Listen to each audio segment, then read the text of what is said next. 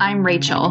And I'm Leah. And, And this, this is Hashtag History, the podcast for both history nerds and history haters alike. where we dive into history's greatest stories of controversy, conspiracy, and corruption.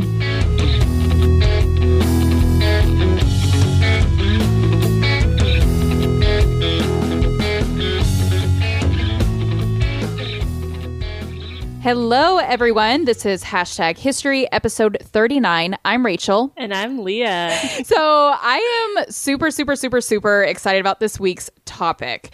American history has always been my favorite, which you all know if you have been listening to this podcast for any length of time.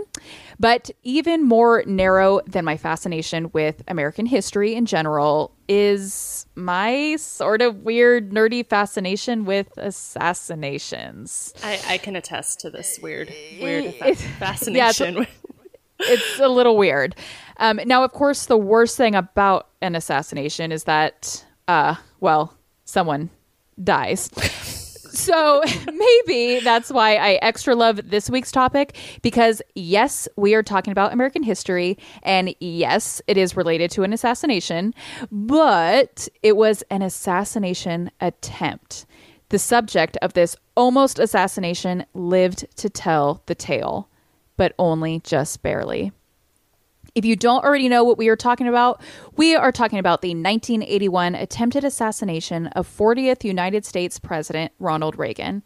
While leaving a speaking engagement on March 30th, 1981, Reagan was shot by a would be assassin with the bullet entering his lung and stopping only an inch from his heart. He would make a full recovery and remain in the presidential office for another eight years. His would be assassin, John Hinckley Jr., would be found not guilty by reason of insanity and is today no longer behind bars, but instead living in Virginia with his mama. you know, with a name like John Hinckley Jr., I feel like you're meant to be an assassin. Oh, I thought you were going to say he's meant to forever live with his mama. Well, that too. Double trouble. Now, let's kick off what I am sure to be a fun time with a cocktail. Love it.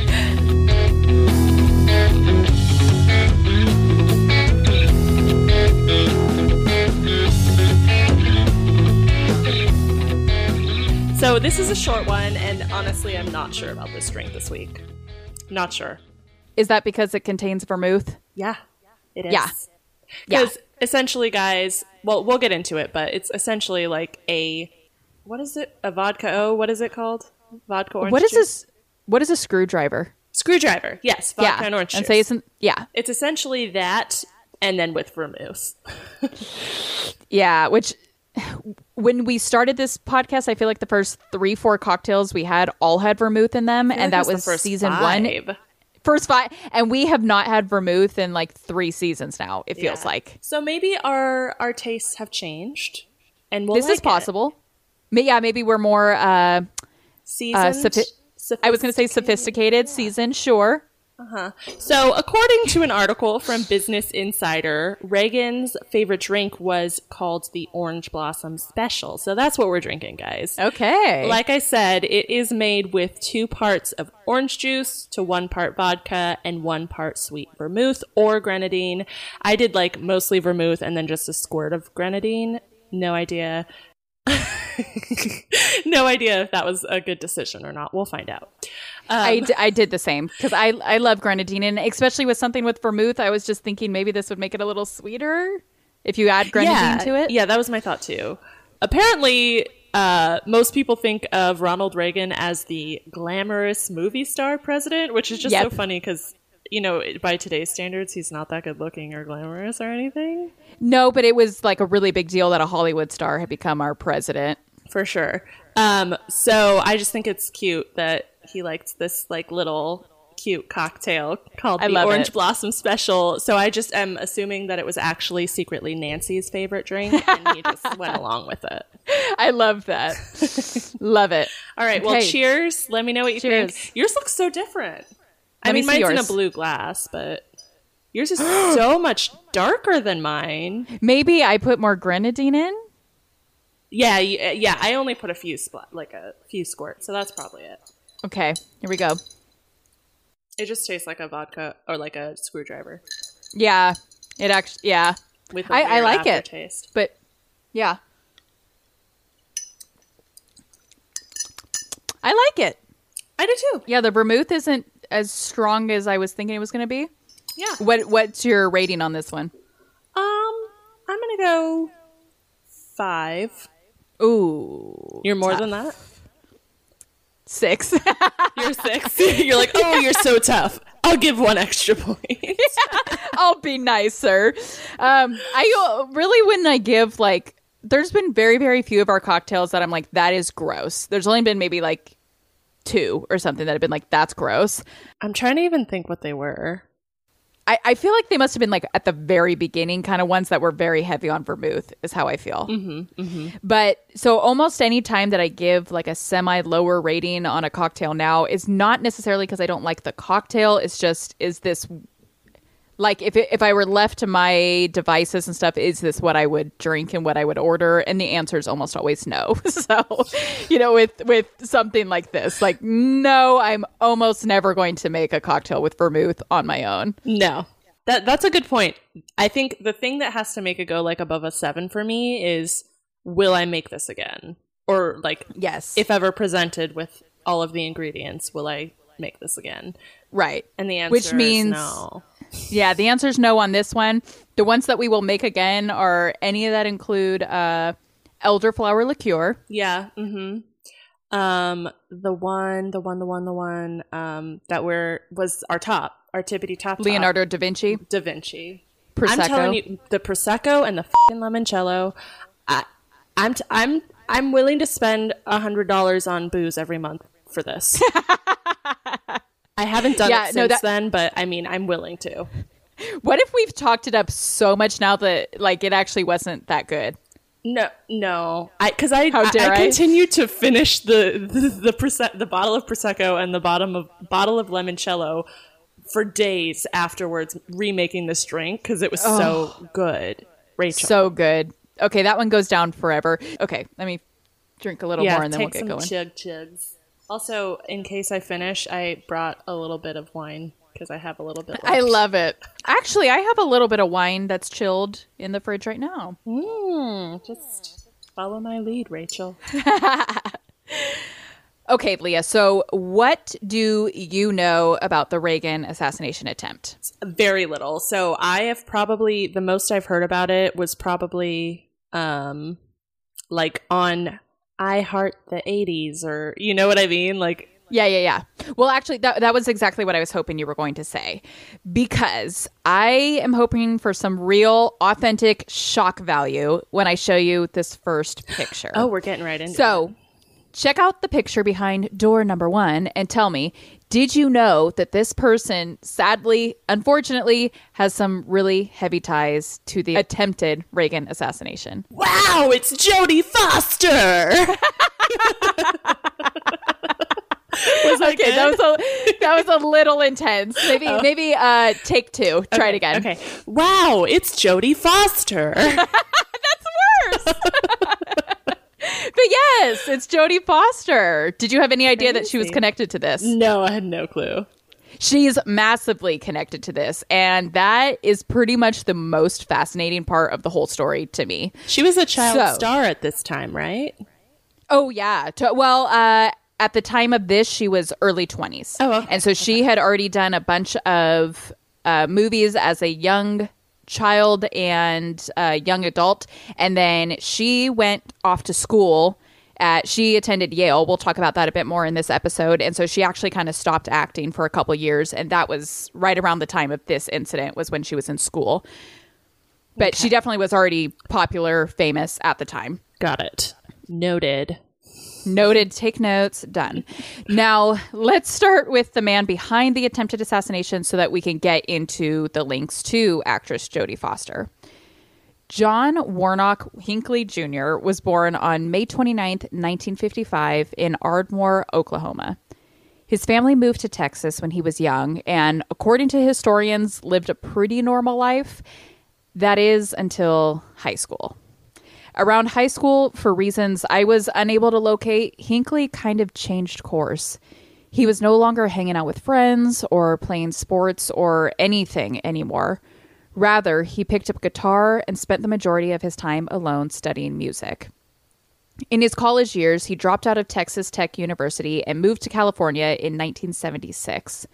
His goal here was to become a songwriter, but like many people we hear about who moved to California or New York with big dreams of having successful careers, Hinckley's plans did not pan out. Sounds like the beginning of Charles Manson's story or something. Yeah, it and actually we will be talking about Charles Manson at some point in this episode. What? There you go. That was genuine shock value right there. Maybe I'll cut that little section into the Jodie kidding. Foster surprise section. there you just cut it. What?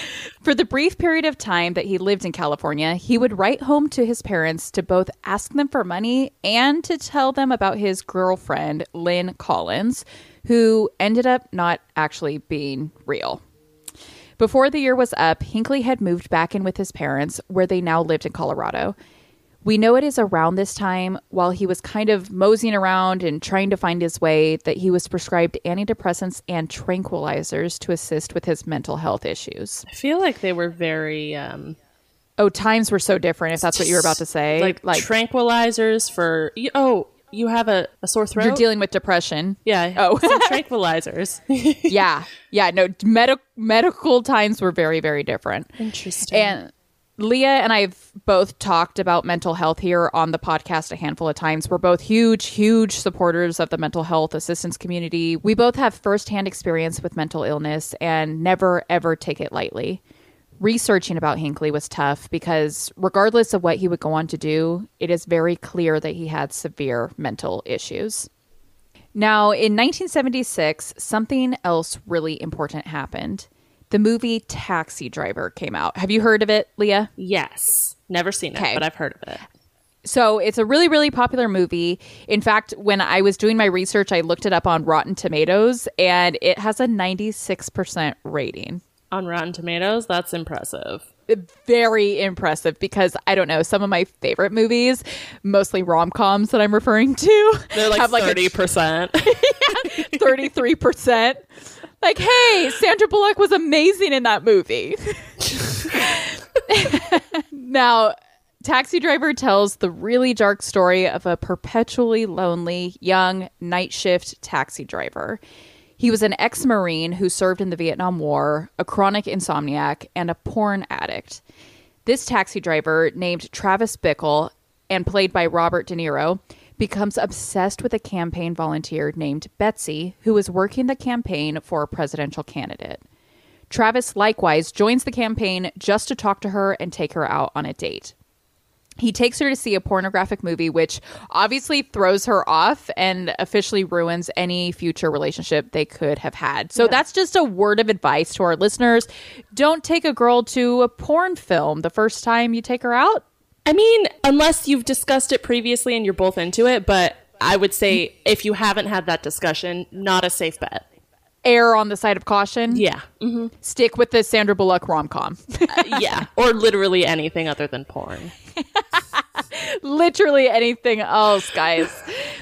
Travis continues to stalk and berate her, though. Fast forward a bit, and Travis, in the mental state that he is in, becomes obsessed with cleaning up what he considers to be the dirty streets of New York. He witnessed a young prostitute named Iris, played by 13 year old Jodie Foster, being dragged out of his cab by her pimp. There's a moment in the movie where Travis cuts his hair into a mohawk, gets a gun, and almost attempts to assassinate the presidential candidate that his obsession, Betsy, works for. He doesn't end up following through with this, but he goes to the brothel where Iris works and ends up shooting and killing Iris's pimp, her customer, and the bouncer at the brothel. When the police come, they end up hailing Travis as a hero for saving Iris from this horrific life of prostitution. Mm. I, I can see your eyebrows very furrowed right now. Yeah. Iris's father even ends up writing to Travis, thanking him for saving his daughter and informing him that Iris is now back home with family and attending school. Travis and his initial love interest, Betsy, even reconnect briefly toward the end of the movie, and it seems as though Travis, this crazy, mentally ill murderer, has done pretty damn well for himself. Now, why is this movie important to the story of Ronald Reagan's almost assassination? Yeah, that's my big question right now. That's the question. Here's the answer. Because John Hinckley Jr. became obsessed with the movie. We know that he went and saw the movie up to 15 times. But more than that, more than becoming obsessed with the movie, he became obsessed with actress Jodie Foster. she was like 15, you said? She was 13, 13, in the movie. great. Yeah. He's he's a little bit older than her, but not by a whole whole lot. He, I uh, I'm trying to think of like some quick math. No one quote me on this, but he's about like 5 years older than her ish at the time. Now, in 1980, when Foster began studying at Yale University, Hinckley also moved to Connecticut and began stalking her. He would shove dozens of letters and poems under her door and even spoke to her a few times on the phone. But he never achieved the attention or mutual affection he hoped for. He began coming up with crazy schemes in an attempt to win both her attention and affection, one plot being committing suicide in front of her. Eventually, he settled, though, on assassinating the president. Not only would this get her attention, but I think it's safe to say, knowing his obsession with the Taxi Driver movie, that maybe he was trying to replicate some of Travis Bickle's murderous actions that ended up working in his favor. I just love the fact that I don't love the fact, but that there's actually no po- political like reason behind this assassination. Oh, no, yeah, no. No political movement. That's an excellent point. Whereas every other assassination attempt has a very strong political motive. right. Even if it's like an unsubstantiated one or you know whatever. No, that's like me, like uh, I don't know, choosing to yeah, uh, choosing to assassinate the president because of my obsession with Keanu Reeves. Are you- saying this doesn't make sense to you? what what what about this could not make sense to you? He'll know my name. so Jimmy Carter was actually president at the time of Hinckley's obsessions, and so this is who he initially attempted to assassinate. Hinckley did conduct a few test runs. He traveled to a couple of different cities in which Carter was speaking to see just how close he could get to the president to see if an assassination would even be possible. At one point, he even flew to Washington, D.C., and stayed in a hotel only three blocks from the White House. On one of these test run trips, Hinckley was in Nashville, Tennessee, when the airport's x ray machine caught Hinckley's handguns in his suitcase. Hinckley was arrested and fined $62.50. Uh-huh. Because, yeah, now because I was shocked by a fine amount as low as $62.50, I did some additional research. If we were to assume that unpermitted handgun fines were the same today, which of course we know they're not, a direct inflation calculator tells us that in 1980 is the equivalent of $194.47 today. But again, like I just said, we know that the fine for an unpermitted gun found in luggage by the TSA is now a fine of approximately $2,400 for an unloaded gun and up to $4,000 for a loaded gun. While finding unpermitted guns in his luggage is suspicious and concerning, Hinckley never alluded to his attempt to assassinate a U.S. president, and officials never made the connection themselves. Because of that, he was never placed on a watch list, and the FBI nor the Secret Service were ever alerted. Had airport staff dug a little deeper into Hinckley's luggage, though, they would have found his diary, which detailed his plans to kill President Carter. Oh my god. That's one of those awful stories that we have over and over and over in our justice system where the person, when they're finally charged, is like, cool, there was a long ass history that could have told you this was going to end up happening. Yeah. So Hinckley's plans to assassinate Carter are essentially foiled at this point. He next set sights on killing Senator Edward Kennedy, which, if you have listened to season one and season two of this podcast, you know that we have covered Chappaquiddick and both Robert Kennedy's and John Kennedy's assassinations. So you know that Edward, or Ted as he was called, Kennedy, was the last Kennedy brother standing at this time. Hinckley didn't get the chance to execute these plans, though, due to security measures at the Capitol. Therefore, he set his final sights on assassinating soon to be President Ronald Reagan. In fact, Hinckley sent Jodie Foster a postcard that had a picture of Reagan at his inauguration on it, in which he wrote, One day you and I will occupy the White House and the peasants will drool with envy. Okay, so like literally no sense of reality. Got it. No, no, very, very severe mental issues here. On March 29th, 1981, Hinckley checked into the Park Central Hotel just two blocks from the White House. Hinckley wrote one last love letter to Foster that I have here for you to read, Leah. Oh, fantastic. Thank you. you get to read the would be assassin's final love letter. It's probably going to be really creepy. Okay. Yeah. Here, let me get my creepy voice on. Dear Jody, there is a definite possibility that I will be killed in my attempt to get Reagan. It is for this very reason that I am writing you this letter now. As you well know by now, I love you very much. The past Ugh. seven months, I have left you dozens of poems, letters, and messages in the faint hope you would develop an interest in me. Um, although, although we talked on the phone a couple of times, I never had the nerve to simply approach you and introduce myself. Besides my shyness, I honestly did not wish to bother you. I know the many messages left at your door and in your mailbox were a nuisance, but I felt it was the most painless way for me to express my love to you. I feel very good about the fact that you at least know my name and how I feel about you. And by hanging around your dormitory, I've come to realize that I'm the topic of more than a little conversation. Oh, that's creepy. Um, yes. However, full of ridicule it may be, at least you know that I'll always love you. Jody, I would abandon this idea of getting Reagan in a second if I could only win your heart and live out the rest of my life with you, whether it be in total obscurity or whatever.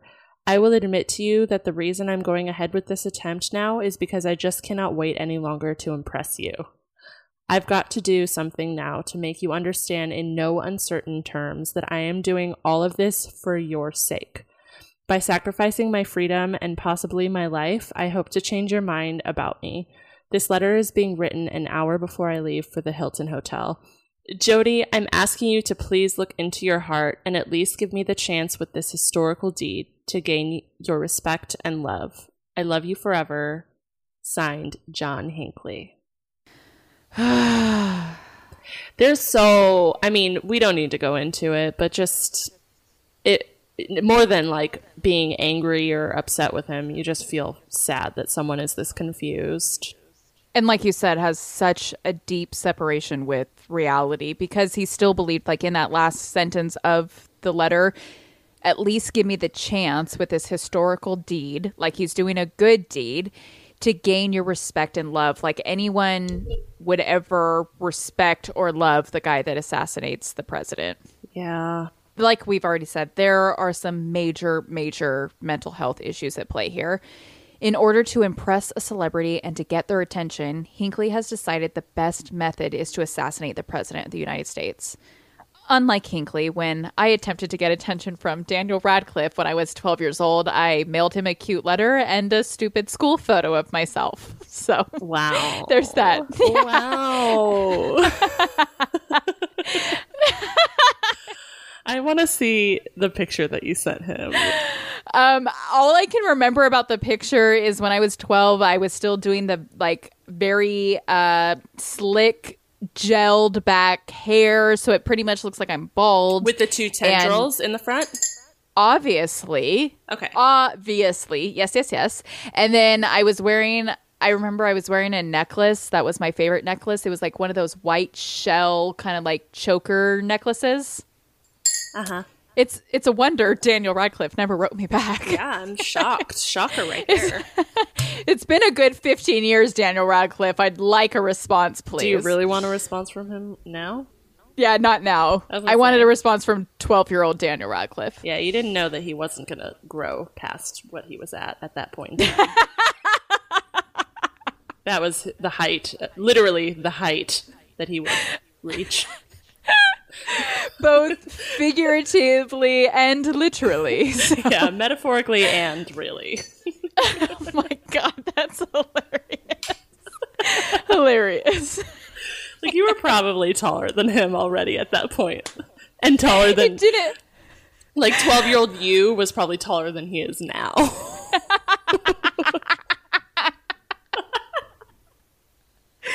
Ooh, that hurts my stomach. Oh, that was good. All right. I'm here to entertain. Thank you. I take I'll be here all week. yeah, I take, I take tips. On March 30th, just two months after he became the 40th U.S. president, Ronald Reagan was at the Washington Hilton Hotel in Washington, D.C. for a speaking engagement. While it was common for the president and his Secret Service agents to wear bulletproof vests, they didn't do so on this particular day because the only moments in which Reagan would be around the public would be in the 30 foot walk from the hotel to his limousine at the end of his speech. And therefore, they felt they were safe. As we now know today, they were anything but.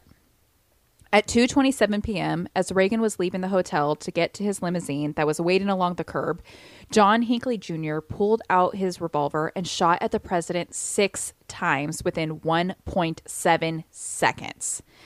And guess what? He missed the president all 6 times. White House staff wasn't as fortunate. White House press secretary James Brady was hit just above the left eye, which passed through underneath his brain and exploded his brain cavity. Oh. Hard to believe, but Brady actually survived this hit, despite what news outlets initially reported. Brady, who would suffer lifelong injuries as a result of the shooting, including paralysis on the left side of his body, died in 2014. Fascinatingly, Brady's death would be ruled a homicide 33 years after the shooting incident. Even if you have never studied the Reagan assassination attempt, you actually do know about James Brady, even if you don't realize it. Because of what happened to Brady as a result of the Reagan shooting, Brady and his wife got the Brady Bill enacted in November of 1993, which is the law that mandates that there be a federal background check on anyone attempting to purchase a firearm, and it is also the bill that imposes the five day waiting period on purchases. So, any gun owners out there that I know are very familiar with the Brady Bill, newsflash, that came as a result of the Ronald Reagan assassination attempt. The next person hit was District of Columbia police officer Thomas Delahanty, who was hit in the back of the neck. The bullet hit his spine and bounced off. He also survived this hit and is still alive today at the age of 85. Go Thomas. Right. Secret Service agent Tim McCarthy was also hit. Once he spotted Hinckley as the gunman in the crowd, he spread his arms out and blocked the president. Because of this heroic move, he ended up getting hit by a bullet that traveled from his lower abdomen up to his right lung, diaphragm, and liver. McCarthy is also still alive to this day. The the bravery that it takes to do that, I can't. Like it, you have to literally train yourself Yeah. to not do like fight or flight. You know what I mean? Like you just have Right. to No, train to be absolutely. like, absolutely. And I know that that's their job, but that's what you're signing on for when you sign on for that job is literally putting your life in the line of fire. yeah, that's crazy. A labor official named Alfred Antonucci saw Hinckley fire the shots and wrestled him to the ground at about the same time that special agent in charge, Jerry Parr, pushed Reagan into the limousine and took off. Now, if you're thinking, hey, wait a minute, I thought at the very beginning of this episode you said Reagan was hit by a bullet that stopped just inches from his heart, but now you're telling me all six bullets missed Reagan? That's correct. The sixth and final bullet that Hinckley shot actually hit the side of the limousine and bounced off, hitting Reagan in the left underarm. The bullet then passed through his lung, stopping just an inch from his heart. As they are in the limo, Agent Parr is checking the president out to see if he has been hit. It's then that Reagan coughed up blood. Parr, at the time, believed he had cracked Reagan's rib when he pushed him into the limo. The limo was initially headed toward the White House, but after seeing Reagan cough up blood, they made a detour to the closest hospital, George Washington University Hospital.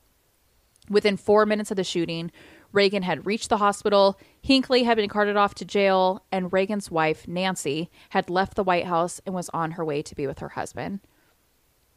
In what I believe to be an attempt to calm the public, Reagan insisted upon entering the ER on foot, even though there was a stretcher there to take him inside.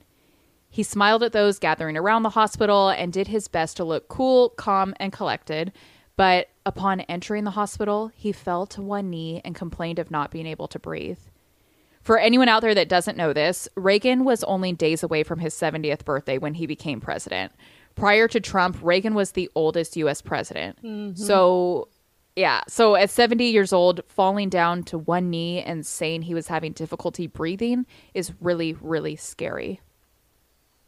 ER staff cut off Reagan's custom made suit, which was apparently a thousand dollar suit, and he was not happy that they did that. Oh. You can afford it. You're a movie star. Yeah. And they got to work. It was only then that they discovered that Reagan had indeed been shot. Up to this point, nobody knew. Despite the fact that Reagan was physically very weak, considering that he ended up losing over half his blood during the emergency surgery, he continued to maintain a positive attitude That just that sentence just made me like go weak in the knees. about the blood. The blood. Uh, I know. Oh, seriously, my hands are weak. ah, have a drink. See if that helps. Apparently, when his wife Nancy reached the hospital, one of the first things he said to her was, Honey, I forgot to duck. And as ER staff was performing surgery, Reagan said to them, I hope you are all Republicans. His surgery was successful, and although he did have a fever during his recovery, he made a successful and speedy recovery, even signing legislation from the hospital the very next day. The agents injured during the shooting were treated at the same hospital and also had successful surgeries and recoveries, although many of them would suffer lifelong consequences as a result. Reagan, too, would suffer from pain from the bullet wound for many years to come, but he did so in private. Publicly, he was regarded as a hero following the assassination attempt. Reagan went on to be elected for a second term, and following the shooting, polls show he had an approval rating of 73%. There were even several Democrats that jumped sides to support a really controversial economic plan that Reagan had proposed in Congress. I personally cannot imagine being Reagan or being his wife. And two months into my presidency, there has already been an attempt on my life, and I have already had emergency surgery for a bullet that just narrowly missed my heart. But Reagan and his presidency is another conversation for another time. Let's get back to his would be assassin, John Hinckley Jr. Like I mentioned earlier, Hinckley was taken to a DC jail following the shooting. While behind bars, Hinckley attempted suicide twice. The first time by ingesting Tylenol and Valium, and the second time by hanging himself from an article of clothing within his cell. He was indicted with attempting to kill the President of the United States, as well as assault with intent to kill the three other men injured during the shooting. Hinckley pleaded not guilty by reason of insanity. In a trial that would last eight weeks, jurors heard from psychiatrists that said Hinckley was schizophrenic and even heard videotaped testimony from Jodie Foster. His defense stated that the movie Taxi Driver is what had driven Hinckley to execute the shooting. On June 21, 1982, John Hinckley Jr. was found not guilty by reason of insanity. People across the U.S. were in shock. Following the not guilty verdict, a new act known as the Insanity Defense Reform Act of 1984 was passed to modify the rules for considering mental illness for defendants in federal criminal court. States like Utah, Montana, and Idaho completely abolished the defense of not guilty by reason of insanity in their courts. Wow. Yes. I didn't know that. Me neither. Until researching this episode, I did not know that. But it completely revolutionized the court system because people were so dumbfounded how the guy that attempted to kill the president could be found not guilty. Yeah. Regardless of not being found guilty, Hinckley was sent to St. Elizabeth's Hospital in Washington, D.C., a psychiatric hospital. Around 1987, officials found in Hinckley's room evidence that he was still obsessed with Jodie Foster. He had written in letters that he considered the shooting to be an act of love and still could not understand why Jodie Foster did not reciprocate his affections. In addition to these letters about Foster, officials also found that Hinckley had been exchanging letters with who other than infamous serial killer Ted Bundy. What? Hinckley was also actively attempting to obtain the address of likewise infamous criminal Charles Manson. What? It would be more than a decade later that Hinckley would be allowed to have supervised visits with his parents away from the hospital. These permissions continued to extend more broadly as they eventually allowed for week long stays at his parents', and he was even allowed to obtain a driver's license. On the 30th anniversary of the Reagan assassination attempt, March 29th, 2011, Hinckley's attorney filed a petition requesting additional permissions, including unsupervised visits with his parents. Fast forward to July 27, 2016, a federal judge ruled that Hinckley was no longer a threat to himself or others and was released from the psychiatric institution. But the judge ordered that Hinckley could only be released under certain conditions. These conditions included that he would have to live with his mom, that he was not allowed to drink alcohol, not allowed to possess any form of firearms or weapons, could not have contact with Jodie Foster or even have any pictures of her, could not watch violent movies, could not watch porn, and could not erase his internet browser history, amongst many, many other things. In September of 2018, a judge ruled that Hinckley could move out of his mother's house. Despite all the research I did, I could not find if Hinckley has, in fact, done so. I mean, he's probably living living life up with mom. So. That's that's what I think. There were a couple updates towards the end of 2019 about him potentially getting his own place, but you know, uh, 2020 has not really been the year for making big life changes, like trying to move or really do anything outside of one's home. The Ronald Reagan assassination attempt changed history. From changing gun control laws, insanity defenses, and the president's personal protection services, this event will never be forgotten. As for Jodie Foster, she went on to be a very successful actress, starring in movies like The Silence of the Lambs and Contact, and also went on to win many awards. She has only publicly addressed the Hinckley connection on three occasions. She addressed it at a press conference shortly after the shooting. She wrote an essay titled Why Me that was published in Esquire in 1982, and one final time in a 60 Minutes interview in 1999. Beyond that, Foster has said she refuses to dwell on it and has even canceled interviews that intended to bring questions about Hinckley into the conversation.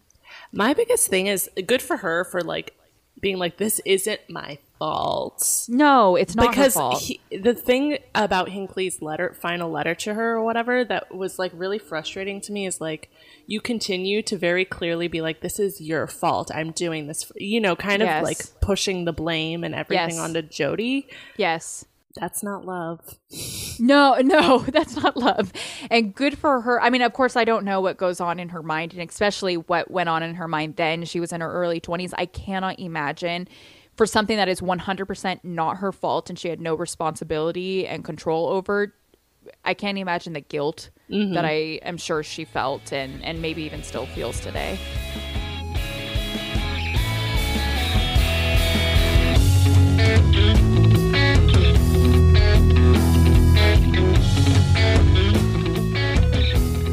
Well, thank you all so much for listening to this episode of Hashtag History. We will share that picture um, that we discussed in this episode to our Instagram, and then all sources used to put this episode together can be found on our website. Now, believe it or not, but next week is our season four finale. Ah, how'd that happen so fast? I don't know.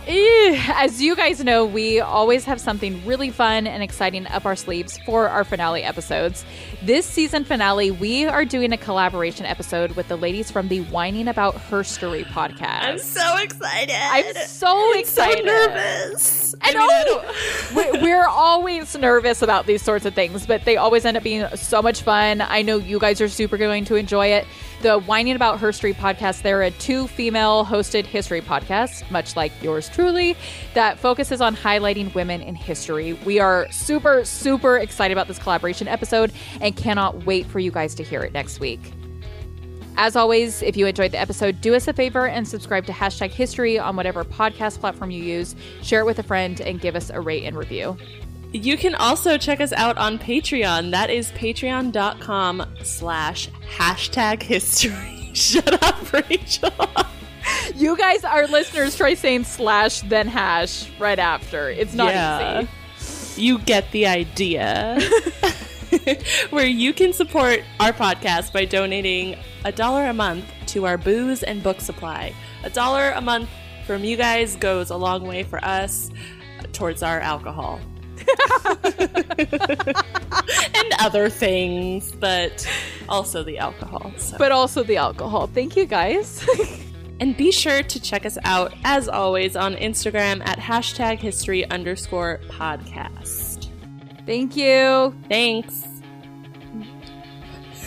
Are you gonna leave me hanging like I did last week? To I'm just waiting so you don't leave me hanging. I won't. Bye. She left me hanging. She's so rude. It's because I did that to her last week. She's so yeah, that was really jerk. A jerk move on your part. I don't I don't have any guilt or regret about that. Way, way to hold a grudge. From changing gun tr- from changing gun tr- control. That's hard to say. Gun control. You can also A labor official named Alfred Anatu- A- Antonucci. Let's do that again. Now, in 1970, Look at me. See, people I like know. European history, Rachel. That's what it is. I I I refuse to analyze the data. Okay. I refuse to support that. yeah. It's gross. Okay. Uh here we go. Pew pew. Pew. Like, This is the first time ever I finished the drink like a long time ago. oh, this is wine now.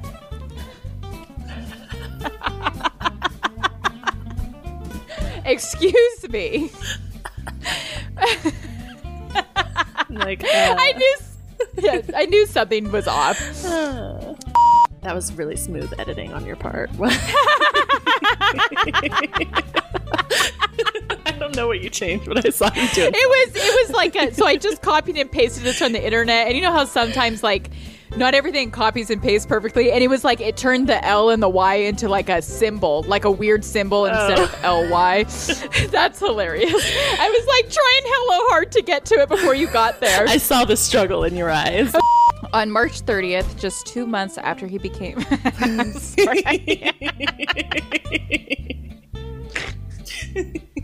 Sorry. Ooh, I have to. I have to stop thinking about that.